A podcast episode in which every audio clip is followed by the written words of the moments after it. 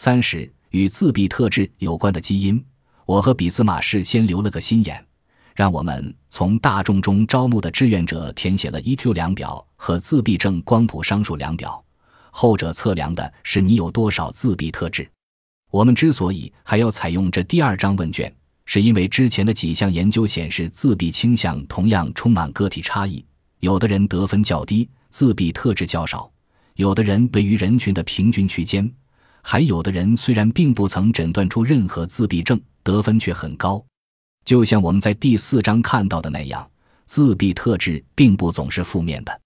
虽然共情的减少会导致社交障碍。但自闭者可能对细节格外关注，能对某个细小的问题连续思考几个小时，并对这个问题产生高度系统化的理解，这些都可以产生正面的效果。虽然他们在共情和社交上较为欠缺，却可能在特定领域取得成功。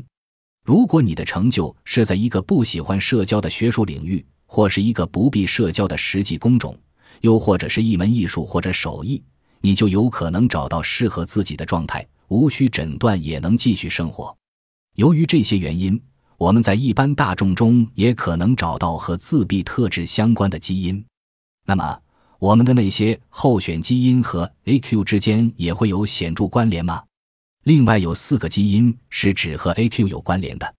其中包括一种神经配蛋白基因、一种调控脑部形态结构的同源矿基因以及 ANT2。还有一种单胺氧化酶基因，它和我们之前讨论的那种基因相似。最后，我们又考察了那些候选基因是否和一个人成为零度正面类型有强烈的关联。结果激动地发现，有六个基因确实如此，其中包括三个性类固醇基因，一个负责调控一种雌激素受体，一个是 CYP 十七 A 一，还有一个是 CYP 十一 B 一。其中还包括了调控催产素的基因，以及 ANT1 和 HOFA1。